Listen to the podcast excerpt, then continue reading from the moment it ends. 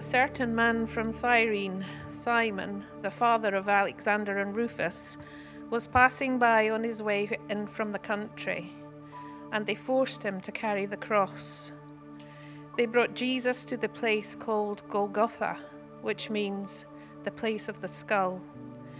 Then they offered him wine mixed with myrrh, but he did not take it, and they crucified him.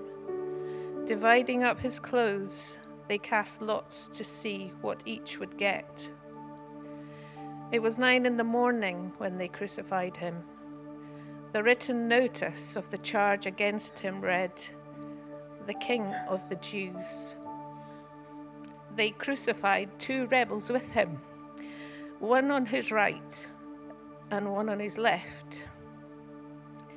Those who passed by hurled insults at him, shaking their heads and saying, so you are going to destroy the temple and build it in three days.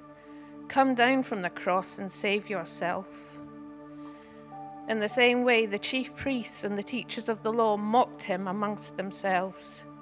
He saved others, they said, but he can't save himself.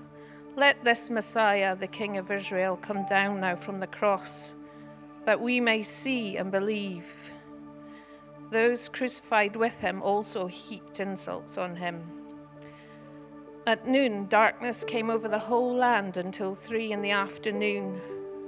And at three in the afternoon, Jesus cried out in a loud voice, Eloi, Eloi, Lama Sabachthani. God, why have you forsaken me? When some of those standing near heard this, they said, Listen, He's calling Elijah.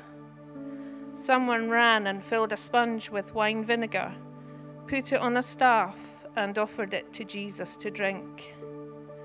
Now leave him alone. Let's see if Elijah comes to take him down, he said. With a loud cry, Jesus breathed his last. The curtain of the temple was torn in two from top to bottom. And when the centurion who stood there in front of Jesus saw how he died, he said, Surely this man was the Son of God. Good Friday.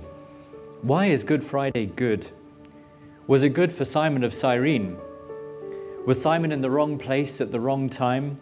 Was, it just, was he just plain unlucky on that day? Or was he in exactly the right place at the right time? Was he supremely fortunate?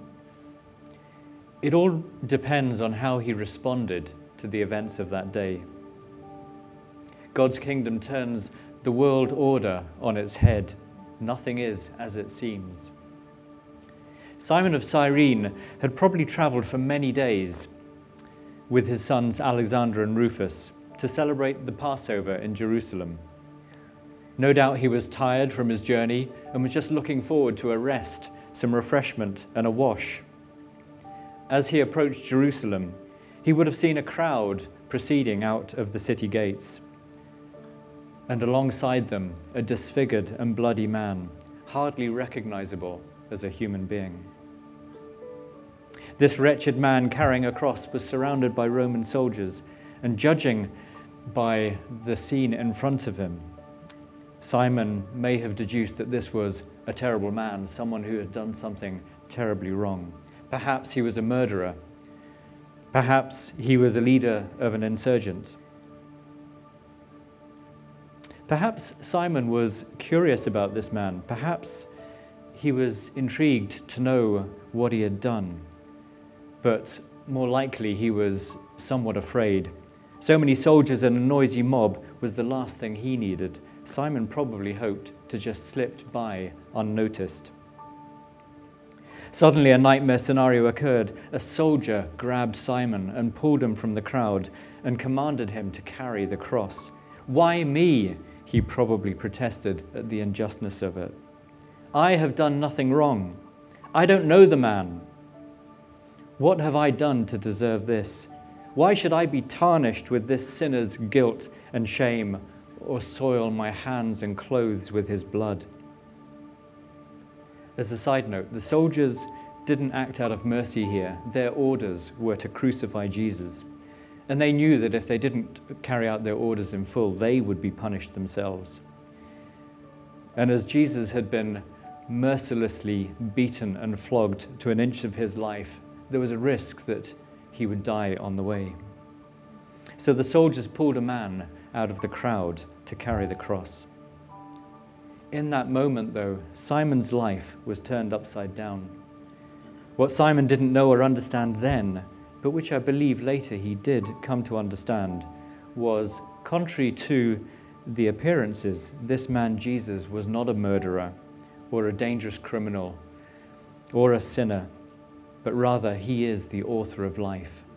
He is the Prince of Peace. He is the only man who ever lived who has never sinned. Despite what it looked like, Jesus was not suffering for his own wrongdoing or getting what he deserved. He was not being forced to his death against his will. Rather, he had taken upon himself the punishment of others, even the punishment of Simon. Jesus chose the cross. In Romans 3 23 to 25, we read, For all have sinned and fall short of the glory of God, and all are justified freely by his grace through the redemption that came by Jesus Christ. God presented Christ as a sacrifice of atonement through the shedding of his blood to be received by faith. And Romans 6:23 reads, "For the wages of sin is death, but the gift of God is eternal life in Christ Jesus our Lord." The truth is that Simon was the sinner, not Jesus. And Jesus took upon himself the penalty of Simon's sin, which was death. Jesus the Son of God is the only one without sin, and therefore the only one who could take away Simon's sin. But why would Jesus do that for Simon? Romans 5 8 says, But God demonstrates his own love for us in this while we were still sinners, Christ died for us. It was out of God's great love for Simon that Jesus took Simon's place on the cross that day.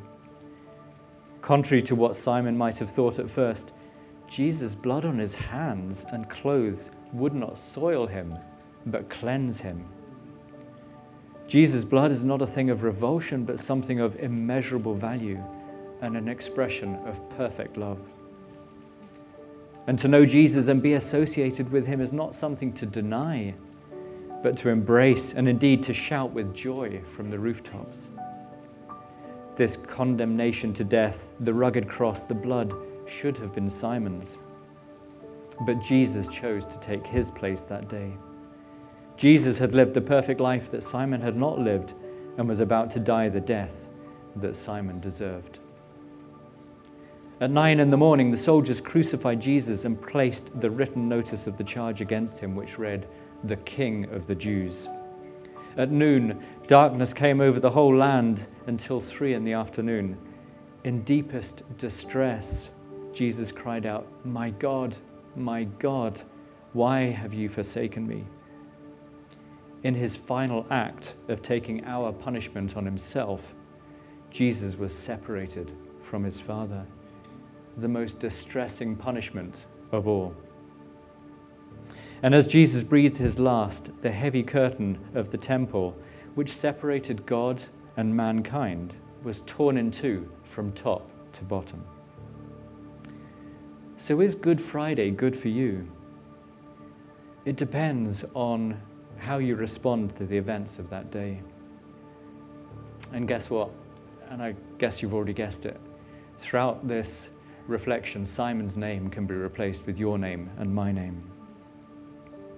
This was not just another brutal execution at the hands of Rome, it was the perfect sacrifice, conceived out of love and made once and for all time and for all mankind, and that includes you and me. Jesus, the Lamb of God, laid down his life to open a way for all who believe in him to be reconciled to the Father. If you accept Jesus, Good Friday is indeed good. Because on that day, your sins were nailed to the cross. Your punishment was placed on Jesus. On that day, the penalty of your sin was paid in full. And if you accept Jesus as your Lord and Savior, God the Father looks at Jesus looks at us and sees Jesus. And he calls us a son of God, a child of God. How good is that? But the story does not end at Good Friday, as we know. On the third day, Jesus rose from the grave. Death could not hold him. He had conquered sin and death. This man of sorrows, this Lamb of God, this King of kings who wore a crown of thorns, purchased and redeemed you and me with his blood. The precious blood of Jesus, which covered Simon's hands and clothes, covers over our sins. We've just sung, Now my debt is paid in full by the precious blood of Jesus. Now the curse of sin has no hold on me. Whom the Son sets free is free indeed. Jesus is victorious. Jesus is our Lord and Savior. Hallelujah. All praise and honor to Him.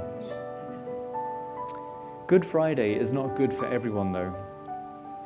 In John 3:36 we read, "Whoever believes in the Son has eternal life, but whoever rejects the Son will not see life, for God's wrath remains on them."